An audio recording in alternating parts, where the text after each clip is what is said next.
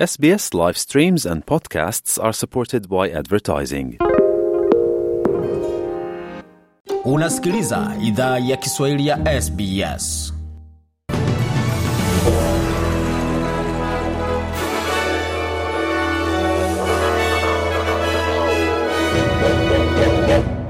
Jambo popote lipo na karibu katika taarifa za habari za SBS Radio, tukuletea makala moja kwa moja kutoka studio zetu za SBS na mtandaoni ananembani sbs.com.au mkwa juu Swahili. Katika muktasari wa habari ambao tumeandalia mchana wa leo, kuna masuala ya kitamaduni ya kina ndani ya jeshi la ulinzi kulingana na uchunguzi kwa kesi za kujua za wanajeshi wastaafu. Waziri mkuu wa Australia Anthony Albanese asema kwamba umma hauko tayari kusikiza kampeni hasi Kauli hiyo imejiri baada ya matokeo ya kura ndogo katika eneo bunge la Dunkley na sitisha mapigano sasa hivi. Makamu rais Harris awaambia Israel na Hamas, wakati familia ya mbunge Cherubin katika Jamhuri ya Kidemokrasia ya Kongo yapinga ripoti ya kifo chake. Na katika michezo, shetani wekundu wa Manchester wala kichapo katika dimba la Etihad. Waziri Mkuu Anthony Albanese amesema uchaguzi mdogo wa Dunkley umethibitisha kuwa Waaustralia hawavutiwi na kampeni hasi. Mbunge wa chama cha Liberal Susan Lee amekosolewa kwa ujumbe alioandika katika mtandao wa X kabla ya kura ya kupigwa uliosema, kama hautaki wanawake wa Australia wanyanyaswe na wahalifu wa kigeni, piga kura dhidi ya chama cha Leba. Bwana Albanese ameeleza shirika la habari la redio la 5AA kuwa jumuiya haipendi aina hiyo ya maneno, na adui mkubwa wa jeshi la ulinzi la Australia yuko ndani yake amesema mwenyekiti wa tume ya kifalme iliyopata kuwa jeshi la taifa linakabiliana na masuala ya kina ya kitamaduni. Alipofungua vikao vya mwisho vya umma vya tume ya kifalme katika visa vya kujua kwa wanajeshi wastaafu, mwenyekiti Nick Caldas aliomba ushirikiano na uwajibikaji kushughulikia changamoto za kimfumo.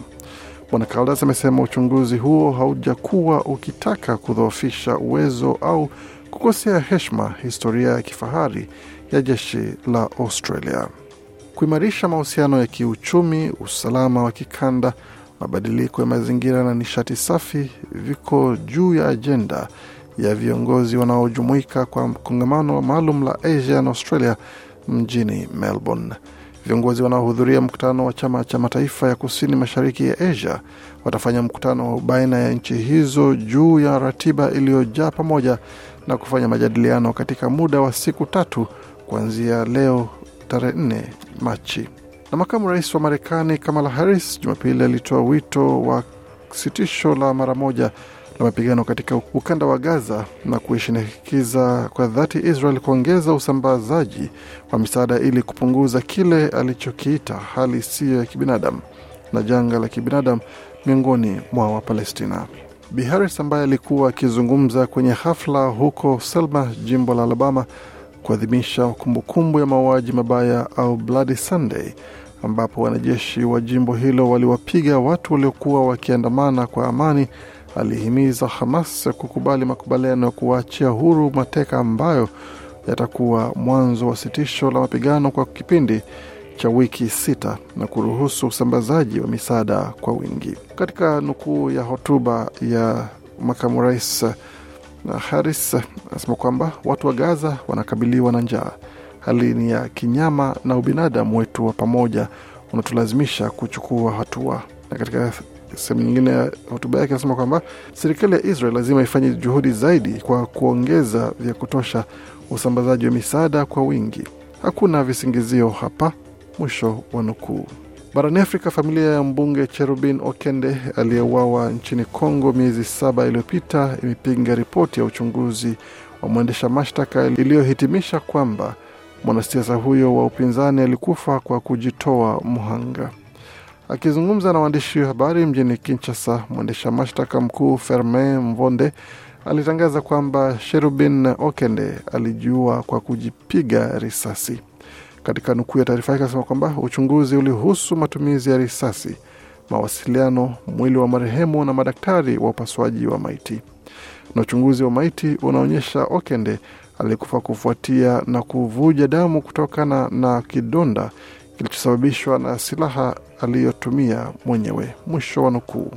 Kauli hii inakuja ikiwa ni sehemu ya kesi inayohusu kifo cha aliyekuwa waziri wa uchukuzi na mawasiliano aliyepatikana amefariki kwenye gari lake Julai 13 mwaka 2023 huko mjini Kinshasa. Kulingana na hitimisho la uchunguzi, alijiua mwenyewe kwa kujipiga risasi kwenye kichwa chake. Ripoti hiyo ya uchunguzi imeifuta nadharia kadhaa juu ya tukio hilo. Kwanza, ripoti ya uchunguzi inaeleza kuwa Okende hakuwepo siku moja kabla ya kifo chake saa kumi alasiri katika mahakama ya katiba. Simu yake wakati huo ilionekana katika mtaa mwingine mbali na mahakama ya katiba.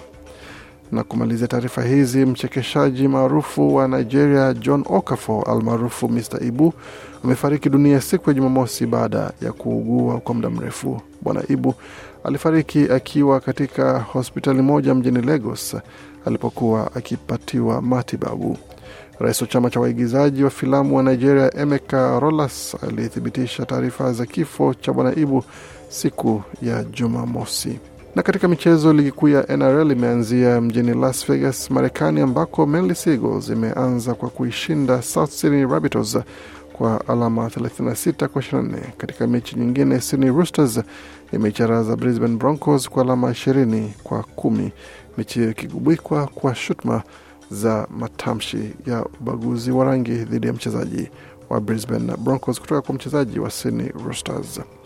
Na nyota wa soka wa ligi kuu ya Uingereza ameisaidia timu yake kupata ushindi wa magoli matatu kwa moja katika debi ya Manchester usiku wa kuamkia leo. Phil Foden mwenye miaka 23 aliongoza timu yake katika mechi ya kusisimua kwa kufunga magoli mawili katika mechi hiyo ya ligi kuu dhidi ya watani wao wa jadi. Goli la tatu lilifungwa na Erling Haaland, lakini Marcus Rashford alikuwa amefungulia akiba timu ya Manchester United katika dakika za kwanza za kipindi cha kwanza cha mechi hiyo.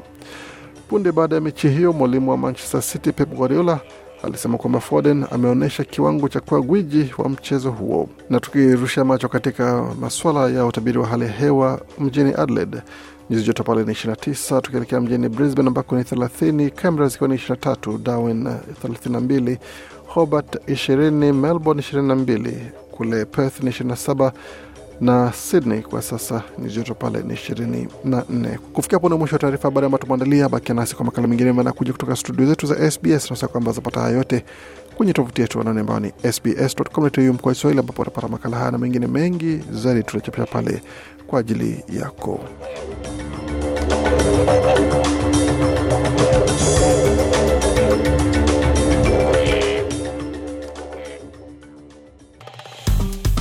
Penda, shiriki, toa maoni, fuatilia idhaa ya Kiswahili ya SBS kwenye Facebook.